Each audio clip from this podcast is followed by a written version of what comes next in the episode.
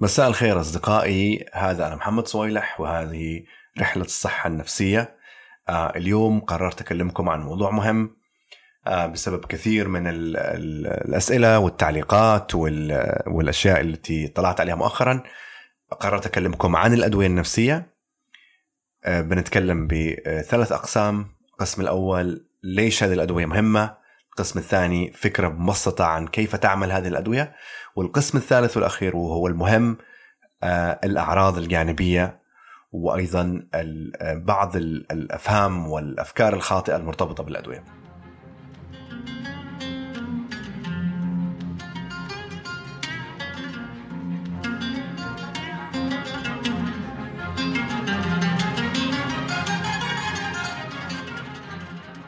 آه، بالنسبة للأدوية النفسية هذه الأدوية أو أغلبها بالذات اللي معروفة اليوم اكتشفت أحيانا بمحض الصدفة في خمسينيات وستينيات القرن الماضي وبعض منها يعني خلاص وصل إلى إلى مستوى يعني الاستقرار في في السوق والاستقرار في الاستخدام الطبي حتى الثمانينيات. ولما أقول صدفة أنا مش قصدي صدفة محضة ولكن أقصد إنه أثناء العمل آه، الدؤوب على إيجاد أدوية لأمراض أخرى مثلا للسل آه، أو غيرها من الاضطرابات كان آه، يوجد أو يكتشف إنه المرضى مثلا تحسن عندهم أداء المود أو المزاج أو تحسنت نفسيتهم فبعد كذا قامت دراسات مكثفة إلى أن تم اعتماد مجموعة من هذه الأدوية وعلى مر السنين تطورت وتطورت التكنولوجيا المستخدمة في يعني إنتاج هذه الأدوية وفي عملية تمحيص شديد جدا آه، من قبل سواء المراكز البحثية أو الشركات أو الدول اللي هي معروفة عالميا بإنتاج الأدوية بأنه في مراحل طويلة جدا من البحث والتجارب وقليل من الأدوية بعد أحيانا ثمان أو أو تسع أو عشر سنوات من البحث والتكاليف والأموال. بعض هذه الأدوية يصل إلى السوق وبعضها حتى يسحب فيما فيما بعد. آه، المهم إنه تشكل لدينا مجموعة من الأدوية آه، يعني مقسمة بشكل عام ومبسط طبعا آه، غير تغيرت اسمائها الآن بس بشكل عام ومبسط إلى ثلاث أنواع في معك في معنا الأدوية اللي هي مضادة للاكتئاب ال antidepressants وفي عندنا الأدوية اللي هي مضادة للذهان وال antipsychotics تستخدم في علاج الشيزوفرينيا والأمراض الشبيهة بها. وفي عندنا أدوية آه، اللي يسموها ال mood stabilizers أو مثبتات ال mood. وهؤلاء الأشخاص اللي مثلا عندهم اضطراب ثنائي القطب أو اضطراب دورانيه آه، المزاج ال cyclothymia أو الاضطراب الاكتئاب المزمن. آه، يعني ما يتعلق بال mood تثبيت تثبيت ال mood. وهذه الأدوية لها طبعا زي أي أدوية side يعني side effects أو أعراض جانبيه بتكلم عنها بالأخير. بس ليش هذه الأدوية ضرورية؟ آه لأنه آه لوقت آه طويل كان يعتقد بأنه ما فيش دور لأي محددات أو لأي عمليات جسدية في جسد الإنسان أو في دماغه. ما لهاش دور أو ما كانش يعتبر إنه في دور كبير لهذه الأمور. في تحديد هوية الإنسان أو شخصيته أو مزاجه أو عمل آه، دماغه من ناحية من ناحية حالته النفسية. لكن آه، مع الوقت ومع البحث العلمي ومع الممارسة الطبية وجد إنه هذا غير صحيح وإنه لأي مرض اليوم في الدنيا في ثلاث محددات رئيسية.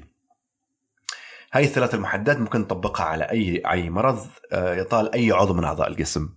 وهي إنه في محددات جينية يعني في استعداد وراثي في ناس عندهم استعداد وراثي أكثر مثلا للسكري من غيرهم.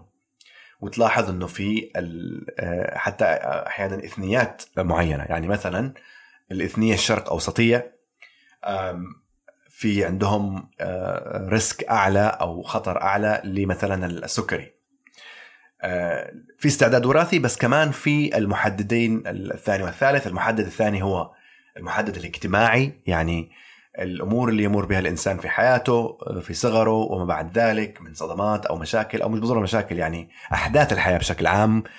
آه، يعني أحيانا تكون أحداث آه، صعبة مثل الفقد مثل التعرض لمشاكل أو ممكن تكون أحداث بس كبيرة مثلا الزواج أو آه، ولادة وما إلى ذلك. وفي المحدد الثالث وهو المحدد النفسي اللي هو الجو النفسي اللي يكون في الإنسان أثناء هذه الرحلة مع الحياة. هذه الثلاثة العناصر مع بعض تتفاعل وتسبب أو تبدأ أو أو يعني تسبب المرض للأشخاص اللي عندهم استعداد للمرض طبعا لكل قاعدة شواذ ما يعنيش إنه هذه المسألة حتمية بشكل كامل لكن احصائيا آه، يعني يكون في آه، probability أو إمكانية أكثر لحصول اضطراب معين حسب نوع الاضطراب. فبسبب هذه النظرة الشمو... الأكثر آه، يعني شمولية للاضطراب النفسي بدا التفكير إنه علاج المرض النفسي لا يكفي أن يكون فقط من خلال علاج بالكلام. وهو علاج مهم جدا ولا يزال جزء مهم. لو لاحظتوا كل حلقاتنا السابقة دائما نتكلم عن العلاج بالكلام على إنه جزء مهم وأساسي من من عملية العلاج الكثير من الاضطرابات آه، لكن الشيء اللي كان مفقود إلى إلى وقت ما هو إنه يعني العمل على مستقبلات آه، الدماغ والنواقل العصبية اللي يحصل هي عبارة هي اشبه بشبكات متداخلة يحصل فيها نوع من الخلل. وكل شوف العناصر الثلاثة اللي ذكرناها الجيني والاجتماعي والنفسي كل واحد فيها يأثر على الثاني. يعني لأنه الإنسان هو أو الإنسان هو هو يعني كائن مرن يعني تركيبتنا سواء الجسدية أو النفسية تركيبة مرنة يعني يحصل فيها تأثر وتأثير.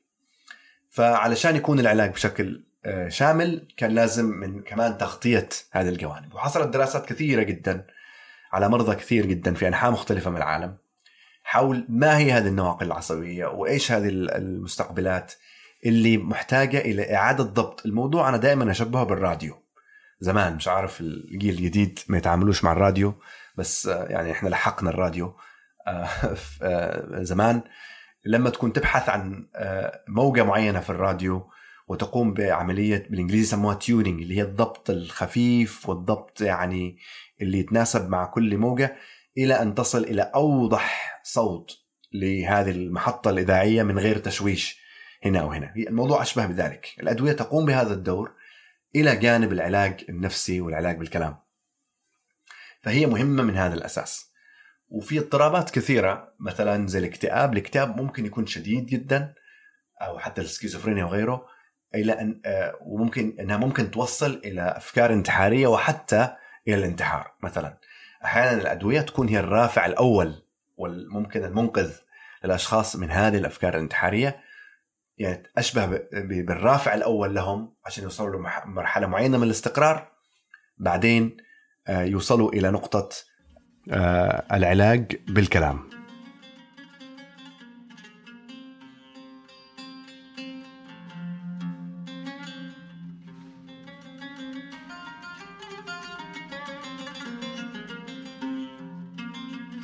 طيب آه، في الجزئية الثانية خليني أكلمكم عن آه، كيف تعمل هذه الأدوية. أنا تكلمت شوية في, في الجزئية السابقة تكلمت شوية عن كيف تعمل. بس خليني شوية أعطيكم تفاصيل أكثر. من غير الدخول في تفاصيل تخصصية مش ضرورية. آه الدماغ تخيلوا يشتغل على بطريقة شبكات يعني هو متشابك آه يؤثر كل جزء منه يؤثر في الجزء الآخر. وفي مجموعة كبيرة جدا من النواقل العصبية اللي هي اللي ببساطة بنقول نواقل عصبية هي أشبه بالرسائل الكيميائية اللي تتناقلها الخلايا العصبية فيما بينها البين. لأنه الخلايا العصبية اللي تكون الدماغ تتكلم مع بعضها البعض. في آه، يعني رسائل اللي هي عبارة عن ومضات كهربائية وفي رسائل كيميائية باستخدام المواد هذه اللي هي نواقل عصبية زي السيروتونين زي الدوبامين مثلا النور ادرينالين آه، الجلوتامين الجلوتاميك أسيد وغيرها.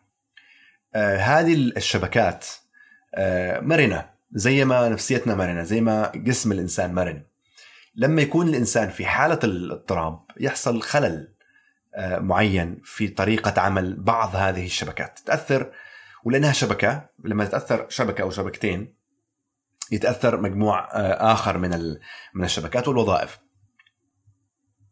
واللي تعمل الأدوية باختصار هو إنه من خلال العمل على المستقبلات ومن خلال العمل على هاي النواقل العصبية تحاول إعادة ضبط طريقة تواصل هذه الشبكات والخلايا العصبية مع بعضها البعض. آه، بنفس الوقت الإنسان يكون أيضا شغال على العلاج بالكلام والعلاج النفسي آه، اللي هو أيضا يشتغل على التفكير لأنه زي ما قلت لكم كل جزء يأثر على الآخر. لما يتحسن أداء الشبكات الدماغية والنواقل العصبية بالأدوية الإنسان آه، تفكيره مثلا يصبح أصفى فيستفيد أكثر من العلاج السلوكي والعلاج اللي بالكلام. وأيضا بالمقابل آه، لما العلاج بالكلام يكون نافع ومفيد الإنسان أيضا هذا يساعد شبكات الدماغ والنواقل العصبية إنها أيضا تضبط نفسها بشكل أحسن. ولهذا إحنا هاي الأشياء بالغالب تتعامل مع بعض. مش دائما الحل هو فقط الدواء ومش دائما الحل هو فقط العلاج بالكلام ولا دائما الحل الاثنين مع بعض. آه، بس عشان ما أطول في الجزئية هاي باختصار طريقة عمل الموضوع. يمكن أحيانا من من من باب التبسيط مثلا في حلقة الكتاب أنا ذكرت على مستويات آه، مادة السيروتونين وإنها تأثر. يعني هاي الفكرة أصبحت قديمة شوية لكن لو لو بتتخيل كيف تشتغل هذه الأدوية أحسن تخيل هو كأنك تتعامل مع الراديو زي ما ذكرت من شوية. اللي انت اللي أنت تستخدم أو عملية الضبط الدقيق والحذر عشان توضح الموجة الإذاعية اللي أنت تبحث عنها. وهذا اللي بيحصل آه، الشبكات الدماغية هاي الأدوية تشتغل مع بعضها البعض أو تشت... يعني الدواء الواحد تشتغل على هذه النواقل العصبية وعلى المستقبلات أيضا علشان إعادة ضبط طريقة تفاعل هذه الشبكات مع بعضها البعض اللي ينعكس بعدين على آه، يعني تحسن في حالة المريض. فهي ضرورية زي ما قلت أنا بالجزئية الثانية آه، أنا آسف إن أنا أكرر بعض الأشياء بس لأنها مهمة لكن طريقة عملها هي هذه الطريقة ولهذا هي محتاجة طبيب اختصاص ليش؟ لأنه يعني محتاجه إلى حد يعرف لك ما هي الجرعات المناسبة ما هي الأدوية لأنه صحيح هي عوائل من الأدوية مثلا مضادات الاكتئاب هي عائلة كاملة لكن في أيضا خصوصية يعني زي الإخوان في بيت واحد هم من نفس الأسرة لكن كل شخص عنده شخصية ما يعني طريقة ما مختلفة وأسلوب معين في التفكير هكذا الأدوية تحتاج أنت العمل مع الطبيب عشان تعرف الأنسب لك. آه، خلوني بس آه، خلي الجزئية هذه قصيرة. في الجزئية الثالثة هنا الموضوع المهم وهي خليني أكلمكم شوية عن الأعراض الجانبية والتعامل معها.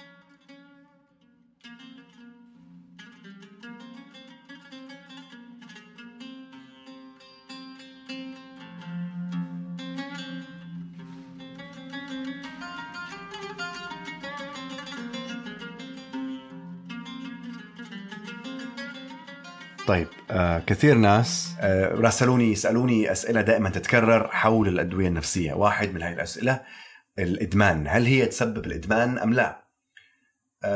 الحقيقة أقول لكم إنه هذه الأدوية بشكل عام لا تسبب الإدمان، يعني هي مش أدوية إدمانية. الأدوية الإدمانية أو أو المواد اللي تسبب الإدمان لها صفات معينة. هذه الصفات مش موجودة في الأدوية النفسية. الأدوية النفسية يعني يعني زي ما تكلم عن الإنسولين مثلا لمرضى السكري. آه، الإنسولين مش مادة إدمانية لكن مادة ضرورية. يعني تساعدهم على آه، يعني أو تساعد جسمهم على العمل بشكل طبيعي. فهي لا تسبب الإدمان. في أدوية نفسية تستخدم لأغراض معينة تحت إشراف الطبيب لوقت معين هذه اللي ممكن تكون إدمانية. مثلا في مجموعة من الأدوية اسمها ال benzodiazepines أو اللي بشكل أو المصطلح العام ناس سموها المهدئات. هذه اللي تستخدم بشكل سريع تعطى بوقت قصير. هذه وهذه مش الأدوية اللي تعمل على الأصل الاضطراب. هذه بس تستخدم لمثلا آه، كعنصر مساعد لوقت من الزمن. لكن أدوية مضادات الاكتئاب ال antidepressants وأدوية مضادات الذهان ال antipsychotics والأدوية المثبتة لل mood ال mood stabilizers هذه أدوية ليست أدوية إدمانية. طيب بالنسبة للأعراض الجانبية هذا سؤال وجيه لأنه هذه الأدوية فعلا لها أعراض جانبية زي كل الأدوية الأخرى اللي الناس مش مستوعباه أنه حتى الأدوية الأخرى حتى الباراستامول اللي هو البانادول آه، له أعراض جانبية. الأدوية النفسية أحيانا لها أعراض جانبية قوية فعلا مثل آه، آه، مضادات الذهان أحيانا أعراض الجانبية لها قوية لأنها تشتغل زي ما قلت لكم على شبكة معقدة في الدماغ فالعمل على هذه الشبكات أحيانا يأثر على عمل الشبكات الأخرى. لكن هذه الأعراض الجانبية أيضا لها حلول يعني هي متوقعة ومعروفة. ولهذا طلب المساعدة من المختص هو الأساس في الموضوع لأن المختص زي ما قلت لك من قبل كل دواء له شخصية تتناسب آه، يعني شخصية أو أو سمات تخصه بالرغم من إنهم من نفس العائلة. لكن في دواء يناسبك أنت ممكن وما يناسبش غيرك من نفس العائلة. الطبيب قادر إنه يختار لك الدواء الصح يبدأ لك بالجرعة الصحيحة اللي تتناسب مع يعني جسم جسدك واحتياجاتك ثم رفع الجرعة أو تثبيتها على حسب ذلك والتعامل مع الأعراض الجانبية. لهذا اللي بوصيكم فيه إذا لما تروح للطبيب وتناقشه بالمشكلة اللي عندك وتكون مثلا آه، أو أو تستعد مثلا لأخذ الدواء دائما اسال الطبيب الأعراض الجانبية واساله عن أنسب الطرق الطرق عفوا للتعامل مع الأعراض الجانبية. الطبيب دائما مفروض إنه يشرح لك كيف تتعامل معها. آه، هذه الأعراض الجانبية متنوعة يعني ما أقدرش أذكر أنا أمثلة محددة بس هي متنوعة آه، لكن مرتبطة أحيانا بالفترة كثير منها مرتبط بالفترة الأولى لاستخدام العلاج. آه، طبعا استخدام بعض أنواع الأدوية لفترات أطول يخلي يعني فرصة حصول أعراض جانبية أكبر. لكن في أدوية مساندة نسميها مساندة أحيانا تعطى أحيانا تكون ضرورية واحيانا لا إلى جانب الأدوية النفسية علشان تتعامل مع الأعراض أو الأعراض الجانبية. آه، الموضوع هذا مش جديد يعني وليس يعني حكرا على الأدوية النفسية.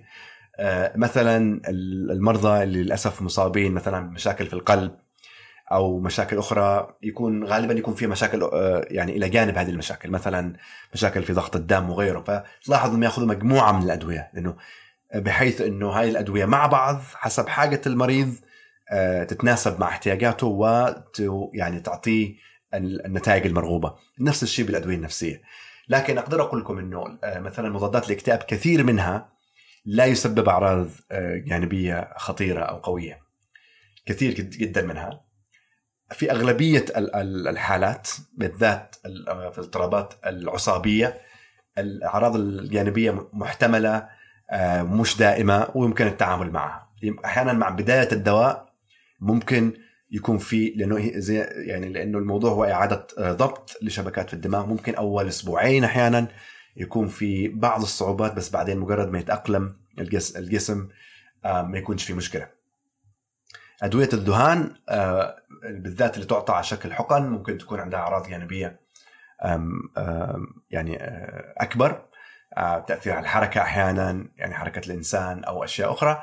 لكن هي مش دائما تحصل عند المرضى آه، ولها آه، يعني هي معروفة ومدروسة ولها أيضا حلول ممكن تطرح بحيث تخفف هذه الأعراض الجانبية. اللي اشتي أقوله من هذه النقطة؟ أنه الأدوية النفسية مش بالضرورة تسبب أعراض جانبية خطيرة ومش بالضرورة أنك بتعاني منها لا. في أغلب الحالات هي زي الأدوية الأخرى اللي بتاخذها لاضطرابات وأمراض أخرى آه، احتمال حصول الأعراض الجانبية وارد بس هاي الأعراض الجانبية معروفة ومتوقعة لكل مجموعة دوائية وعادة في حلول للتعامل معها ولهذا العمل مع الطبيب مهم لأنه الطبيب آه، يقدر يستطيع إنه أو يقدر إنه يعطيك الخطة العلاجية الدوائية اللي تتناسب مع احتياجاتك أنت ومع أي طارئ ممكن يطرأ على آه، حالتك آه، مثلا كأعراض جانبية أو غيره. ومهم جدا نفهم إنه أي دواء في الدنيا عنده أعراض جانبية. فهم هذه الأعراض الجانبية مهم. دائما اسال طبيبك عنها. لكن إذا كنت في حالة تحتاج فيها إلى الدواء آه، ادرس هذا الخيار ولا تجعل الخوف الزائد والغير منطقي أحيانا من الأعراض الجانبية يمنعك من الاستفادة من الأدوية. إنه زي ما شرحت لك الأدوية أحيانا تكون هي الرافع الأول لحالة الإنسان قبل أن يستفيد حتى من العلاج بالكلام. أنا اعذروني طولت شوية بس لأن الموضوع مهم. حاولت أشمل كثير نقاط في وقت قصير. أتمنى أكون توفقت. أكيد لو عندكم أسئلة ما تنسوش تراسلوني على إيميل البرنامج واللي موجود في الوصف واحكوا لي قصصكم. ومجددا أعتذر على فترة التوقف الماضية. بس إن شاء الله كل أسبوع بيكون في حلقة جديدة. إلى ذلك الحين. تحياتي لكم. وشكرا